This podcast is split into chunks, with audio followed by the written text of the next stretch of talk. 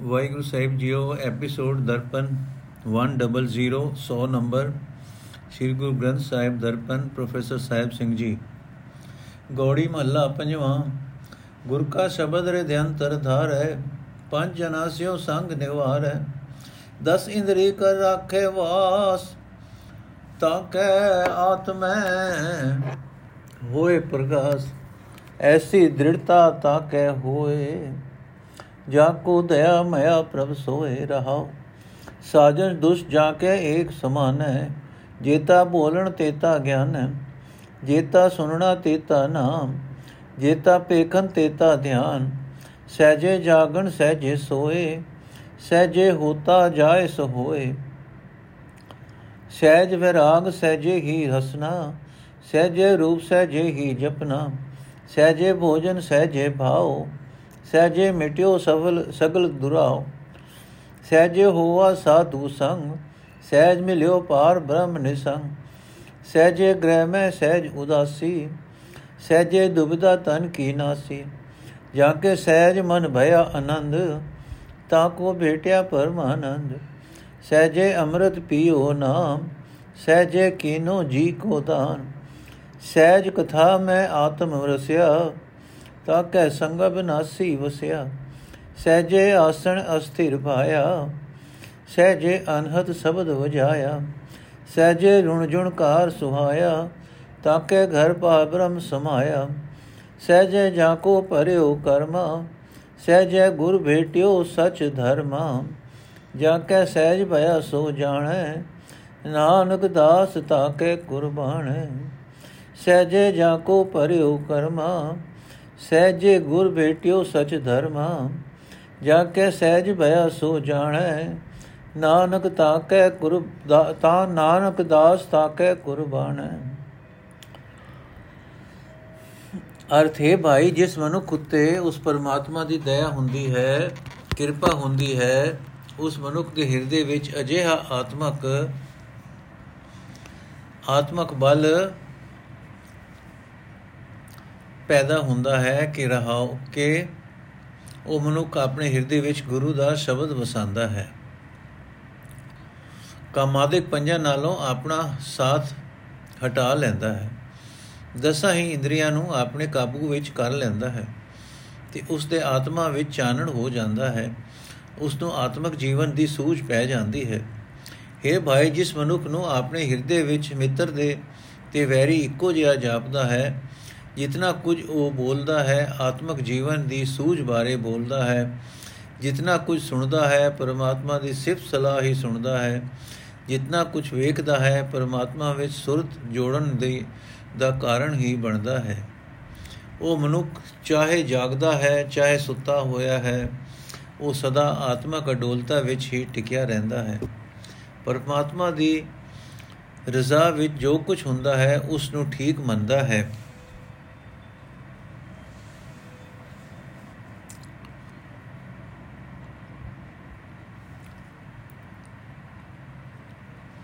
ਆਤਮਿਕ ਅਡੋਲਤਾ ਵਿੱਚ ਹੀ ਲੀਨ ਰਹਿੰਦਾ ਹੈ। ਕੋਈ ਗਮੀ ਦੀ ਘਟਨਾ ਹੋ ਜਾਏ ਚਾਹੇ ਸੁਖੀ ਖੁਸ਼ੀ ਦਾ ਕਾਰਨ ਬਣੇ, ਉਹ ਆਤਮਿਕ ਅਡੋਲਤਾ ਵਿੱਚ ਹੀ ਰਹਿੰਦਾ ਹੈ। ਜੇ ਉਹ ਚੁੱਪ ਬੈਠਾ ਹੈ ਤਾਂ ਵੀ ਅਡੋਲਤਾ ਵਿੱਚ ਹੈ ਤੇ ਜੇ ਬੋਲ ਰਿਹਾ ਹੈ ਤਾਂ ਵੀ ਅਡੋਲਤਾ ਵਿੱਚ ਹੈ। ਆਤਮਿਕ ਅਡੋਲਤਾ ਵਿੱਚ ਟਿਕਿਆ ਹੋਇਆ ਹੀ ਉਹ ਖਾਣ ਪੀਣ ਦਾ ਵਿਚਾਰ ਕਰਦਾ ਹੈ। ਆਤਮਿਕ ਅਡੋਲਤਾ ਵਿੱਚ ਹੀ ਉਹ ਦੂਜਿਆਂ ਨਾਲ ਪ੍ਰੇਮ ਦਾ ਸਲੂਕ ਕਰਦਾ ਹੈ। ਆਤਮਕ ਅਡੋਲਤਾ ਵਿੱਚ ਟਿੱਕੇ ਰਹਿਣ ਕਰਕੇ ਉਸ ਦੇ ਅੰਦਰੋਂ ਸਾਰਾ ਕਪਟ ਭਾਵ ਮਿਟ ਜਾਂਦਾ ਹੈ। ਆਤਮਕ ਅਡੋਲਤਾ ਵਿੱਚ ਹੀ ਉਸ ਨੂੰ ਗੁਰੂ ਦਾ ਮਿਲਾਪ ਹੋ ਜਾਂਦਾ ਹੈ ਤੇ ਪ੍ਰਤੱਖ ਤੌਰ ਤੇ ਉਸ ਨੂੰ ਪਰਮਾਤਮਾ ਮਿਲ ਪੈਂਦਾ ਹੈ। ਜੇ ਉਹ ਘਰ ਵਿੱਚ ਹੈ ਤਾਂ ਵੀ ਆਤਮਕ ਅਡੋਲਤਾ ਵਿੱਚ। ਜੇ ਉਹ ਦੁਨੀਆ ਤੋਂ ਉਪਰਾਮ ਫਿਰਦਾ ਹੈ ਤਾਂ ਵੀ ਆਤਮਕ ਅਡੋਲਤਾ ਵਿੱਚ ਟਿੱਕੇ ਰਹਿਣ ਕਰਕੇ ਉਸ ਦੇ ਹਿਰਦੇ ਵਿੱਚੋਂ ਮੇਰ ਤੇਰ ਦੂਰ ਹੋ ਜਾਂਦੀ ਹੈ। ਇਹ ਭਾਈ, ਆਤਮਕ ਅਡੋਲਤਾ ਦੇ ਕਾਰਨ ਜਿਸ ਮਨੁੱਖ ਦੇ ਮਨ ਵਿੱਚ ਆਨੰਦ ਪੈਦਾ ਹੁੰਦਾ ਹੈ ਉਸ ਨੂੰ ਉਹ ਪਰਮਾਤਮਾ ਮਿਲ ਪੈਂਦਾ ਹੈ, ਜੋ ਸਭ ਤੋਂ ਉੱਚੇ ਆਤਮਕ ਆਨੰਦ ਦਾ ਮਾਲਕ ਹੈ। ਉਹ ਮਨੁੱਖ ਆਤਮਕ ਅਡੋਲਤਾ ਵਿੱਚ ਟਿਕ ਕੇ ਨਾਮ ਅੰਮ੍ਰਿਤ ਪੀਂਦਾ ਰਹਿੰਦਾ ਹੈ। ਇਸ ਆਤਮਕ ਅਡੋਲਤਾ ਦੀ ਬਰਕਤ ਨਾਲ ਉਹ ਹੋਰਨਾਂ ਨੂੰ ਵੀ ਆਤਮਿਕ ਜੀਵਨ ਦੀ ਦਾਤ ਦਿੰਦਾ ਹੈ। ਆਤਮਿਕ ਅਡੋਲਤਾ ਪੈਦਾ ਕਰਨ ਵਾਲਿਆਂ ਪ੍ਰਭੂ ਦੀ ਸਿਫਤ ਸਲਾਹ ਦੀਆਂ ਗੱਲਾਂ ਵਿੱਚ ਉਸ ਦੀ ਜਿੰਦ ਰਚੀ ਮਿਚੀ ਰਹਿੰਦੀ ਹੈ। ਉਸ ਦੇ ਹਿਰਦੇ ਵਿੱਚ ਅਬਿਨਾਸੀ ਪਰਮਾਤਮਾ ਆ ਵਸਦਾ ਹੈ। ਆਤਮਕ ਅਡੋਲਤਾ ਵਿੱਚ ਉਸ ਦਾ ਸਦਾ ਟਿਕਵਾ ਟਿਕਾਣਾ ਬਣਿਆ ਰਹਿੰਦਾ ਹੈ ਤੇ ਉਸ ਨੂੰ ਉਹ ਟਿਕਾਣਾ ਚੰਗਾ ਲੱਗਦਾ ਹੈ। ਆਤਮਕ ਅਡੋਲਤਾ ਵਿੱਚ ਟਿਕ ਕੇ ਹੀ ਉਹ ਆਪਣੇ ਅੰਦਰ ਇੱਕ ਰਸ ਸਿਫਤ ਸਲਾਹ ਦੀ ਬਾਣੀ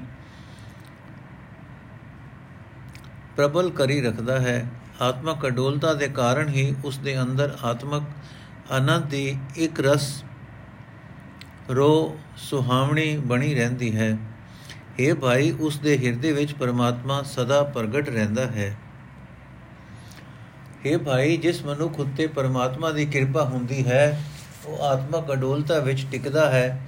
ਉਸ ਨੂੰ ਗੁਰੂ ਮਿਲਦਾ ਹੈ। ਸਦਾ ਥਿਰ ਨਾਮ ਦੇ ਸਿਮਰਨ ਨੂੰ ਉਹ ਆਪਣਾ ਧਰਮ ਬਣਾ ਲੈਂਦਾ ਹੈ। ਪਰ ਇਹ ਸਹਿਜ ਅਵਸਥਾ ਬਿਆਨ ਨਹੀਂ ਕੀਤੀ ਜਾ ਸਕਦੀ। ਜਿਸ ਮਨੁੱਖ ਦੇ ਅੰਦਰ ਇਹ ਆਤਮਕ ਅਡੋਲਤਾ ਪੈਦਾ ਹੁੰਦੀ ਹੈ, ਉਹੀ ਮਨੁੱਖ ਇਸ ਨੂੰ ਸਮਝ ਸਕਦਾ ਹੈ। ਦਾਸ ਨਾਨਕ ਉਸ ਵਡ ਭਾਗੀ ਮਨੁੱਖ ਤੋਂ ਕੁਰਬਾਨ ਜਾਂਦਾ ਹੈ। ਗੋੜੀ ਮਹੱਲਾ ਪੰਜਵਾਂ। ਪ੍ਰਥਮੇ ਗਰਭ ਦਵਾਸ ਤੇ ਟਰਿਆ, ਪੁੱਤਰ ਕਲਤਰ ਕੁਟਮ ਸੰਗ ਜੁਰਿਆ। ਭੋਜਨ ਅਨੇਕ ਪ੍ਰਕਾਰ ਭੋ ਕਪੜੇ, ਸਰ ਪਰ ਗਵਨ ਕਰਾਂਗੇ ਬਪੁਰੇ।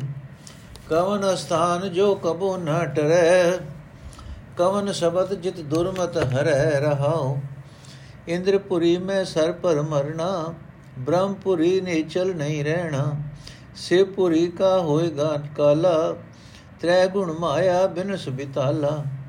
ਗਿਰਤਰ ਧਰਨ ਗगन ਅਰਤਾਰੇ, ਰਵ ਸਸ ਪਵਨ ਪਾਵਕ ਨਿਰਾਰੇ। ਦਿਨਸ ਰਹਿਣ ਬਰਤ ਅਰ ਭੇਦਾ ਸਸਤ ਸਿਮਰਤ ਬਿਨ ਸੈਂਗੇ ਬੇਦਾ, ਤੀਰਥ ਦੇਵ ਦੇਵਰਾ ਪੋਥੀ, ਮਾਲਾ ਤਿਲਕ ਸੋਚ ਪਾਕ ਹੋਤੀ। ਤੋਤੀ ਡੰਡੋਤ ਪਰਦਾ ਪ੍ਰਸਾਦਨ ਭੋਗਾ ਗਮਨ ਕਰੈ ਗੋ ਸਗਲੋ ਲੋਗਾ। ਧੋਤੀ ਡੰਡੋਤ ਪ੍ਰਸਾਦਨ ਭੋਗਾ, ਗਵਨ ਕਰੈ ਗੋ ਸਗਲੋ ਲੋਗਾ। ਅਰਥ ਹੈ ਭਾਈ ਉਹ ਕਿਹੜਾ ਥਾਂ ਹੈ ਜਿਹੜਾ ਸਦਾ ਅਟਲ ਰਹਿੰਦਾ ਹੈ? ਉਹ ਕਿਹੜਾ ਸ਼ਬਦ ਹੈ ਜਿਸ ਦੀ ਬਰਕਤ ਨਾਲ ਮਨੁੱਖ ਦੀ ਖੋਟੀ ਮਤ ਦੂਰ ਹੋ ਜਾਂਦੀ ਹੈ? ਰਹਾਉ ਇਹ ਭਾਈ ਜੀ ਪਹਿਲਾ ਮਾਂ ਦੇ ਪੇਟ ਵਿੱਚ ਵਸਣ ਤੋਂ ਖਲਾਸੀ ਹਾਸਲ ਕਰਦਾ ਹੈ। ਸ਼ਬ ਜਗਤ ਵਿੱਚ ਜਨਮ ਲੈ ਕੇ ਫਿਰ ਸਹਜੇ ਸਹਜੇ ਜਵਾਨੀ ਤੇ ਪਹੁੰਚ ਕੇ ਪੁੱਤਰ, ਇਸਤਰੀ ਆਦਿਕ ਪਰਿਵਾਰ ਦੇ ਮੋਹ ਵਿੱਚ ਫਸਿਆ ਰਹਿੰਦਾ ਹੈ। ਕਈ ਕਿਸਮ ਦਾ ਖਾਣਾ ਖਾਂਦਾ ਹੈ, ਕਈ ਕਿਸਮਾਂ ਦੇ ਕੱਪੜੇ ਪਹਿਨਦਾ ਹੈ। ਸਾਰੀ ਉਮਰ ਇਹਨਾਂ ਰੰਗਾਂ ਵਿੱਚ ਹੀ ਮਸਤ ਰਹਿ ਕੇ ਕੁਰਾਹੇ ਪਿਆ ਰਹਿੰਦਾ ਹੈ। ਪਰ ਅਜੇ ਬੰਦੇ ਹੀ ਜਜੇ ਬੰਦੇ ਵੀ ਜ਼ਰੂਰ ਯਤੀਮਾ ਵਾਂਗ ਹੀ ਜਗਤ ਤੋਂ ਕੂਚ ਕਰ ਸਕ, ਕਰ ਜਾਣਗੇ। ਇਹ ਭਾਈ, ਹੋਰਨਾਂ ਦੀ ਤਾਂ ਗੱਲ ਹੀ ਕੀ ਹੈ? ਇੰਦਰਪੁਰੀ ਵਿੱਚ ਵੀ ਮੌਤ ਜ਼ਰੂਰ ਆ ਜਾਂਦੀ ਹੈ। ਬ੍ਰਹਮਾ ਦੀ ਪੁਰੀ ਵੀ ਸਦਾ ਅਟਲ ਨਹੀਂ ਰਹਿ ਸਕਦੀ। ਸ਼ਿਵ ਦੀ ਪੁਰੀ ਦਾ ਵੀ ਨਾਸ ਹੋ ਜਾਏਗਾ। ਪਰ ਜਗਤ ਤਿੰਨਾਂ ਗੁਣਾ ਵਾਲੀ ਮਾਇਆ ਦੇ ਅਸਰ ਹੇਠ ਜੀਵਨ ਦੇ ਸਹੀ ਰਾਹ ਤੋਂ ਖੁੰਝ ਕੇ ਆਤਮਿਕ ਮੌਤ ਸਹਿੜਦਾ ਰਹਿੰਦਾ ਹੈ।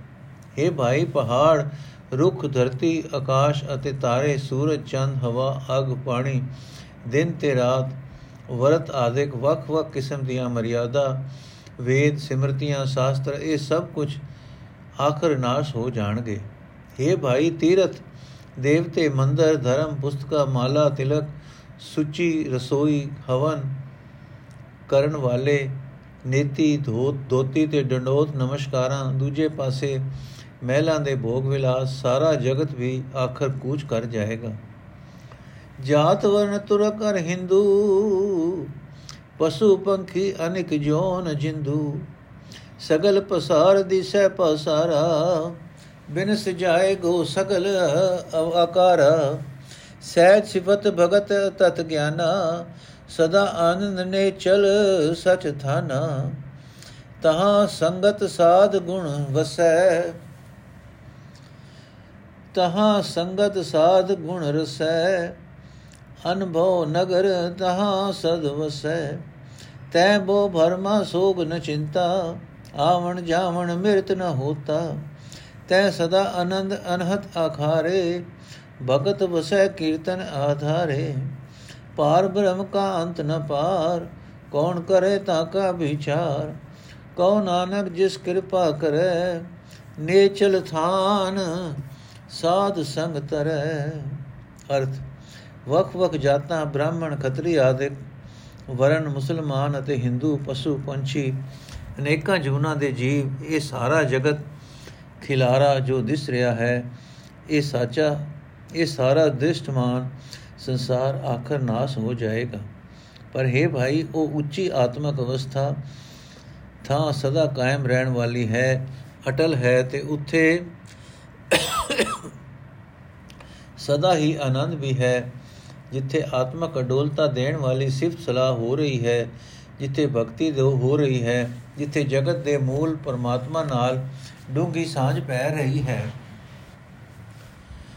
ਉੱਥੇ ਸਾਧ ਸੰਗਤ ਪਰਮਾਤਮਾ ਦੇ ਗੁਣਾ ਦਾ ਆਨੰਦ ਮਾਣਦੀ ਹੈ, ਉੱਥੇ ਸਦਾ ਇੱਕ ਐਸਾ ਨਗਰ ਵਸਿਆ ਰਹਿੰਦਾ ਹੈ, ਜਿੱਥੇ ਕਿਸੇ ਕਿਸਮ ਦਾ ਕੋਈ ਡਰ ਪੋ ਨਹੀਂ ਸਕਦਾ।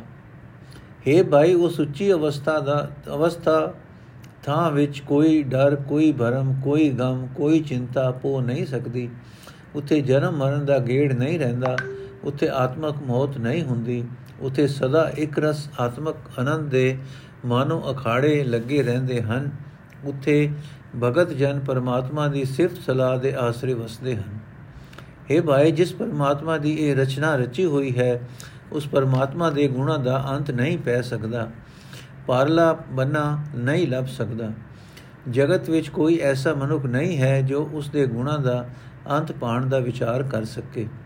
हे ਨਾਨਕ, ਆਖ, ਜਿਸ ਮਨੁੱਖ ਉਤੇ ਪਰਮਾਤਮਾ ਕਿਰਪਾ ਕਰਦਾ ਹੈ, ਉਸ ਨੂੰ ਸਦਾ ਕਾਇਮ ਰਹਿਣ ਵਾਲੀ ਥਾਂ ਸਾਧ ਸੰਗਤ ਪ੍ਰਾਪਤ ਹੋ ਜਾਂਦੀ ਹੈ। ਸਾਧ ਸੰਗਤ ਵਿੱਚ ਰਹਿ ਕੇ ਉਹ ਮਨੁੱਖ ਸੰਸਾਰ ਸਮੁੰਦਰ ਤੋਂ ਪਾਰ ਲੰਘ ਜਾਂਦਾ ਹੈ। ਗੋੜੀ ਮਹੱਲਾ ਪੰਜਵਾਂ ਜੋ ਇਸ ਮਾਰੈ ਸੋਈ ਸੂਰਾ ਜੋ ਇਸ ਮਾਰੈ ਸੋਈ ਪੂਰਾ ਜੋ ਇਸ ਮਾਰੈ ਤਿਸੈ ਵਡਿਆਈ ਜੋ ਇਸ ਮਾਰੈ ਤਿਸ ਕਾ ਦੁਖ ਜਾਈ ਐਸਾ ਕੋਈ ਜੋ ਦੁਬਿਧਾ ਮਾਰ ਗਵਾਵੇ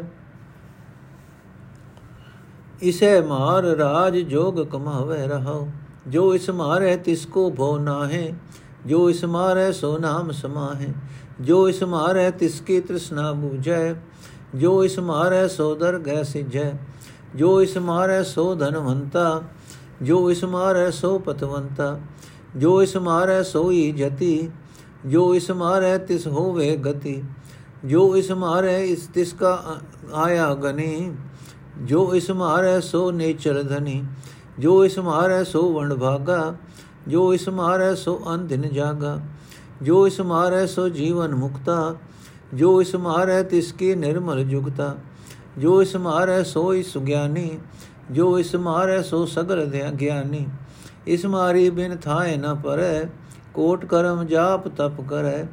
ਇਸ ਮਾਰੀ ਬਿਨ ਜਨਮ ਨ ਮਿਟੈ, ਇਸ ਮਾਰੀ ਬਿਨ ਜਮਤੇ ਨਹੀਂ ਛੁਟੈ। ਇਸ ਮਾਰੀ ਬਿਨ ਗਿਆਨ ਨ ਹੋਈ, ਇਸ ਮਾਰੇ ਬਿਨ ਦੂ ਜੂ ਝੂਠ ਨ ਹੋਈ ਝੂਠ ਨ ਧੋਈ। ਇਸ ਮਾਰੇ ਬਿਨ ਸਭ ਕਿਛ ਮਹਿਲਾ ਇਸ ਮਾਰੇ ਬਿਨ ਸਭ ਕੁਝ ਜੌਲਾ। ਜਾ ਕੋ ਭੈ ਕਿਰਪਾਲ ਕਿਰਪਾ ਨਿਧ, ਤਿਸ ਭੈ ਖਲਾਸੀ ਹੋਈ ਸਗਲ ਸਿਧ। ਗੁਰ ਦੁਬਿਦਾ ਜਾ ਕੀ ਹੈ ਮਾਰੀ, ਕਉ ਨਾਨਕ ਸੋ ਬ੍ਰਹਮ ਵਿਚਾਰੀ। ਜਾ ਕੋ ਭੈ ਕਿਰਪਾਲ ਕਿਰਪਾ ਨਿਧ, ਤਿਸ ਭੈ ਖਲਾਸੀ ਹੋਈ ਸਗਲ ਸਿਧ। ਗੁਰ ਦੁਬਿਦਾ ਜਾ ਕੀ ਹੈ ਮਾਰੀ, ਕਉ ਨਾਨਕ ਸੋ ਬ੍ਰਹਮ ਵਿਚਾਰੀ। ਅਰਥ ਹੈ, ਭਾਈ, ਜਗਤ ਵਿੱਚ ਅਜਿਹਾ ਕੋਈ ਵਿਰਲਾ ਮਨੁੱਖ ਹੈ ਜਿਹੜਾ ਆਪਣੇ ਅੰਦਰੋਂ ਮੌਤ, ਮੇਰ ਤੇਰ ਨੂੰ ਮਾਰ ਮੁਕਾਂਦਾ ਹੈ। ਜਿਹੜਾ ਇਸ ਮੇਰ ਤੇਰ ਨੂੰ ਮਾਰ ਲੈਂਦਾ ਹੈ, ਉਹ ਗ੍ਰਸਥ ਵਿੱਚ ਰਹਿੰਦਾ ਹੋਇਆ ਹੀ, ਰਹਿੰਦਾ ਹੋਇਆ ਹੀ ਪਰਮਾਤਮਾ ਨਾਲ ਜੋੜ ਪੈਦਾ ਕਰਨ ਦਾ ਅਭਿਆਸੀ ਹੈ ਰਹਾਓ हे ਭਾਈ, ਜਿਹੜਾ ਮਨੁੱਖ ਇਸ ਮੇਰ ਤੇਰ ਨੂੰ ਮੁਕਾ ਲੈਂਦਾ ਹੈ, ਉਹੀ ਵਿਕਾਰਾਂ ਦੇ ਟਾਕਰੇ ਤੇ ਬੜੀ ਬਣੀ, ਜੋ ਉਹੀ ਵਿਚਾਰਾਂ ਦੇ ਟਾਕਰੇ ਤੇ ਬਲੀ ਸੂਰਮਾ ਹੈ, ਉਹੀ ਸਾਰੇ ਗੁਣਾਂ ਦਾ ਮਾਲਕ ਹੈ। ਜਿਹੜਾ ਮਨੁੱਖ ਇਸ ਦੁਬਿਧਾ ਨੂੰ ਮਾਰ ਲੈਂਦਾ ਹੈ, ਉਸ ਨੂੰ ਹਰ ਥਾਂ ਆਦਰ ਮਿਲਦਾ ਹੈ, ਉਸ ਮਨੁੱਖ ਦਾ ਹਰ ਇੱਕ ਕਿਸਮ ਦਾ ਦੁੱਖ ਦੂਰ ਹੋ ਜਾਂਦਾ ਹੈ। ਇਹ ਭਾਈ, ਜਿਹੜਾ ਮਨੁੱਖ ਇਸ ਦੁਬਿਧਾ ਨੂੰ ਮਾਰ ਮੁਕਾਂਦਾ ਹੈ, ਉਸ ਨੂੰ ਦੁਨੀਆ ਦਾ ਕੋਈ ਡਰ ਪੋ ਨਹੀਂ ਸਕਦਾ। ਜਿਹੜਾ ਜਿਹੜਾ ਮਨੁੱਖ ਇਸ ਨੂੰ ਮੁਕਾ ਲੈਂਦਾ ਹੈ, ਉਹ ਸਾਰੇ ਪਰਮਾਤਮਾ ਦੇ ਨਾਮ ਵਿੱਚ ਲੀਨ ਹੋ ਜਾਂਦੇ ਹਨ। ਜਿਹੜਾ ਮਨੁੱਖ ਇਸ ਮੇਰ ਤੇਰ ਨੂੰ ਆਪਣੇ ਅੰਦਰੋਂ ਦੂਰ ਕਰ ਲੈਂਦਾ ਹੈ ਉਸ ਦੀ ਮਾਇਆ ਦੀ ਤ੍ਰਿਸ਼ਨਾ ਮੁੱਕ ਜਾਂਦੀ ਹੈ, ਉਹ ਪਰਮਾਤਮਾ ਦੀ ਦਰਗਾਹ ਵਿੱਚ ਕਾਮਯਾਬ ਹੋ ਜਾਂਦਾ ਹੈ। ਇਹ ਭਾਈ, ਜਿਹੜਾ ਮਨੁੱਖ ਦੁਬਿਧਾ ਨੂੰ ਮਿਟਾ ਲੈਂਦਾ ਹੈ, ਉਹ ਨਾਮ ਧਨ ਦਾ ਮਾਲਕ ਬਣ ਜਾਂਦਾ ਹੈ, ਉਹ ਇੱਜ਼ਤ ਵਾਲਾ ਹੋ ਜਾਂਦਾ ਹੈ। ਉਹੀ ਹੈ ਅਸਲ ਜਤੀ, ਉਸ ਨੂੰ ਉੱਚੀ ਆਤਮਿਕ ਅਵਸਥਾ ਪ੍ਰਾਪਤ ਹੋ ਜਾਂਦੀ ਹੈ। हे ਭਾਈ, ਜਿਹੜਾ ਮਨੁੱਖ ਦੁਬਿਧਾ ਨੂੰ ਮਿਟਾ ਲੈਂਦਾ ਹੈ, ਉਸ ਦਾ ਜਗਤ ਵਿੱਚ ਆਉਣਾ ਸਫਲ ਸਮਝਿਆ ਜਾਂਦਾ ਹੈ। ਉਹ ਮਾਇਆ ਦੇ ਹਲਿਆਂ ਦੇ ਟਾਕਰੇ ਤੋਂ ਅਡੋਲ ਰਹਿੰਦਾ ਹੈ। ਉਹੀ ਅਸਲ ਧਨਾੜ ਹੈ, ਜਿਹੜਾ ਮਨੁੱਖ ਆਪਣੇ ਅੰਦਰੋਂ ਮੇਰ ਤੇਰ ਦੂਰ ਕਰ ਲੈਂਦਾ ਹੈ। ਉਹ ਵੱਡੇ ਭਾਗਾਂ ਵਾਲਾ ਹੈ। ਉਹ ਹਰ ਵੇਲੇ ਮਾਇਆ ਦੇ ਹਲਿਆਂ ਵੱਲੋਂ ਸੁਚੇਤ ਰਹਿੰਦਾ ਹੈ। ਜਿਹੜਾ ਮਨੁੱਖ ਇਸ ਦੁਬਿਧਾ ਨੂੰ ਮੁਕਾ ਲੈਂਦਾ ਹੈ ਕਾਰ ਵਿਹਾਰ ਕਰਦਾ ਹੀ ਵਿਕਾਰਾਂ ਤੋਂ ਆਜ਼ਾਦ ਰਹਿੰਦਾ ਹੈ ਉਸ ਦੀ ਰਹਿਣੀ ਬਹਿਣੀ ਸਦਾ ਪਵਿੱਤਰ ਹੁੰਦੀ ਹੈ, ਉਹੀ ਮਨੁੱਖ ਪਰਮਾਤਮਾ ਨਾਲ ਡੂੰਗੀ ਸਾਂਝ ਵਾਲਾ ਹੈ, ਉਹ ਸਦਾ ਆਤਮਕ ਅਡੋਲਤਾ ਵਿੱਚ ਟਿਕਿਆ ਰਹਿੰਦਾ ਹੈ। हे ਭਾਈ, ਇਸ ਮੇਰ ਤੇਰ ਨੂੰ ਦੂਰ ਕਰਨ ਤੋਂ ਬਿਨਾ ਕੋਈ ਮਨੁੱਖ ਪਰਮਾਤਮਾ ਦੀਆਂ ਨਜ਼ਰਾਂ ਵਿੱਚ ਕਬੂਲ ਨਹੀਂ ਹੁੰਦਾ, ਭਾਵੇਂ ਉਹ ਕਰੋੜਾਂ ਜਪ ਤੇ ਕਰੋੜਾਂ ਤਪ ਆਦਿ ਕਰਮ ਕਰਦਾ ਰਹੇ। ਦੁਬਿਧਾ ਨੂੰ ਮਿਟਾਉਣ ਤੋਂ ਬਿਨਾ ਮਨੁੱਖ ਦਾ ਜਨਮਾਂ ਦਾ ਗੇੜ ਮੁਕਦਾ ਨਹੀਂ ਜਮਾ ਤੋਂ ਖਲਾਸੀ ਨਹੀਂ ਹੁੰਦੀ। हे ਭਾਈ, ਦੁਬਿਧਾ ਦੂਰ ਕਰਨ ਤੋਂ ਬਿਨਾ ਮਨੁੱਖ ਦੀ ਪਰਮਾਤਮਾ ਨਾਲ ਡੂੰਗੀ ਸਾਂਝ ਨਹੀਂ ਬਣ ਸਕਦੀ। ਮਨ ਵਿੱਚੋਂ ਵਿਕਾਰਾਂ ਦੀ ਮੈਲ ਨਹੀਂ ਧੁੱਪਦੀ।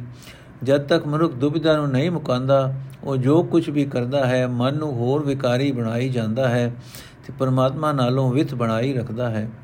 ਜਿਸ ਮਨੁੱਖ ਉਤੇ ਦਇਆ ਦਾ ਖਜ਼ਾਨਾ ਪਰਮਾਤਮਾ ਦਇਆਵਾਨ ਹੁੰਦਾ ਹੈ, ਉਸ ਨੂੰ ਦੁਬਿਧਾ ਤੋਂ ਖਲਾਸੇ ਮਿਲ ਜਾਂਦੀ ਹੈ। ਉਸ ਨੂੰ ਜੀਵਨ ਵਿੱਚ ਪੂਰੀ ਸਫਲਤਾ ਪ੍ਰਾਪਤ ਹੋ ਜਾਂਦੀ ਹੈ। हे ਨਾਨਕ ਆ ਗੁਰੂ ਨੇ ਜਿਸ ਮਨੁੱਖ ਦੇ ਅੰਦਰੋਂ ਮੇਰ ਤੇਰ ਦੂਰ ਕਰ ਦਿੱਤੀ, ਉਹ ਪਰਮਾਤਮਾ ਦੇ ਗੁਣਾਂ ਦੀ ਵਿਚਾਰ ਕਰਨ ਜੋਗਾ ਹੋ ਗਿਆ। ਗੌੜੀ ਮਹੱਲਾ ਪੰਜਵਾਂ। ਹਰਸਿਓ ਜੁਰੈਤ ਸਭ ਕੋ ਮੀਤ ਹਰਸਿਓ ਜੁਰੈਤ ਨਿਰਚਲ ਚੀਤ। ਹਰਸਿਓ ਜੁਰੈ ਨ ਵਿਆਪੈ ਕਾੜਾ ਹਰਸਿਓ ਜੁਰੈਤ ਹੋਏ ਨਿਸਤਾਰਾ। ਰੇ ਮਨ ਮੇਰੇ ਤੂੰ ਹਰਸਿਓ ਜੋਰ ਕਾਜ ਤੁਹਾਰੈ ਨਾਹੀ ਹੋਰ। ਰਹਾਉ ਵੱਡੇ ਵੱਡੇ ਜੋ ਦੁਨੀਆਦਾਰ, ਕਾਹੂ ਕਾਜ ਨਾਹੀ ਗਵਾਰ। ਹਰ ਕਾ ਦਾਸ ਨੀਚ ਕੁਲ ਸੁਣੈ, ਤਿਸ ਕੈ ਸੰਗ ਖਿਨ ਮੈਂ ਉਧਰੈ।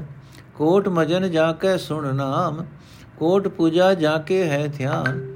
ਕੋਟ ਪੁੰਨ ਸੁਣ ਹਰ ਕੀ ਬਾਣੀ, ਕੋਟ ਫਲਾ ਗੁਰ ਤੇ ਵਿਦ ਜਾਣੀ। ਮਨ ਆਪਣੇ ਮੈਂ ਫਿਰ ਫਿਰ ਚੇਤ ਬਿਨਸ ਜਾਏ ਮਾਇਆ ਕੇ ਭੇ, ਮਾਇਆ ਕੇ ਹੇਤ। ਹਰ ਅਬਨਾਸੀ ਤੁਮਰੇ ਸੰਗ, ਮਨ ਮੇਰੇ ਸਚ, ਰਚ ਰਾਮ ਕੈ ਰੰਗ। ਜਾ ਕੇ ਕਾਮ ਉਤਰੈ ਸਭ ਭੂਖ, ਜਾ ਕੇ ਕਾਮ ਨ ਜੋ ਹੈ ਦੂਤ। ਜਾ ਕੇ ਕਾਮ ਤੇਰਾ ਵਡ ਗਮਰ, ਜਾ ਕੇ ਕਾਮ ਹੋਵੇ ਤੂੰ ਅਮਰ। ਜਾ ਕੇ ਚਾਕਰ ਕੋ ਨਹੀਂ ਡਾਨ, ਜਾ ਕੇ ਚਾਕਰ ਕੋ ਨਹੀਂ ਬਾਨ। ਜਾ ਕੇ ਦਫਤਰ ਪੁਛੇ ਨ ਲੇਖਾ ਤਾਕੀ ਚਾਕਰੀ ਕਰੋ ਬਿਸੇਖਾ ਜਾ ਕੇ ਊਨ ਨਾਹੀ ਕਾਹੂ ਬਾਤ? ਏਕੈ ਆਪ ਅਨੇਕੈ ਬਾਤ। ਜਾ ਕੀ ਦ੍ਰਿਸ਼ਟ ਹੋਏ ਸਦਾ ਨਿਹਾਲ? ਮਨ ਮੇਰੇ ਕਰਤਾ ਕੀ ਘਾਲ? ਨਾ ਕੋ ਚਤੁਰ ਨਾਹੀ ਕੋ ਮੂੜਾ, ਨਾ ਕੋ ਹੀਣ ਨਾਹੀ ਕੋ ਸੂਰਾ। ਜਿਤ ਕੋ ਲਾਇਆ ਤਿਥੀ ਲਾਗਾ, ਸੋ ਸੇਵਕ ਨਾਨਕ ਜਿਸ ਭਾਗਾ। ਜਿਸ ਕੋ ਲਾ, ਜਿਤ ਕੋ ਲਾਇਆ ਤਿਥੀ ਲਾਗਾ, ਸੋ ਸੇਵਕ ਨਾਨਕ ਜਿਸ ਭਾਗਾ। ਅਰਥੇ ਮੇਰੇ ਮਨ, ਤੂੰ ਆਪਣੀ ਪ੍ਰੀਤ ਪਰਮਾਤਮਾ ਨਾਲ ਬਣਾ। ਪਰਮਾਤਮਾ ਨਾਲ ਪ੍ਰੀਤ ਬਣਾਉਣ ਤੋਂ ਬਿਨਾ ਕੋਈ ਹੋਰ ਉਦਮ ਤੇਰੇ ਕਿਸੇ ਕੰਮ ਨਹੀਂ ਆਵੇਗਾ ਰਹਾਓ हे ਭਾਈ, ਜਦੋਂ ਮਨੁੱਖ ਪਰਮਾਤਮਾ ਨਾਲ ਪਿਆਰ ਪੈਦਾ ਕਰਦਾ ਹੈ, ਤਾਂ ਉਸ ਨੂੰ ਹਰੇਕ ਮਨੁੱਖ ਆਪਣਾ ਮਿੱਤਰ ਦਿਸਦਾ ਹੈ। ਤਦੋਂ ਉਸ ਦਾ ਚਿੱਤ ਵਿਕਾਰਾਂ ਦੇ ਹਲਿਆਂ ਦੇ ਟਾਕਰੇ ਤੋਂ ਤੇ ਸਦਾ ਅਡੋਲ ਰਹਿੰਦਾ ਹੈ।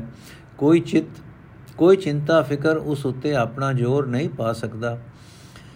ਇਸ ਸੰਸਾਰ ਸਮੁੰਦਰ ਵਿੱਚੋਂ ਉਸ ਦਾ ਪਾਰ ਉਤਾਰਾ ਹੋ ਜਾਂਦਾ ਹੈ।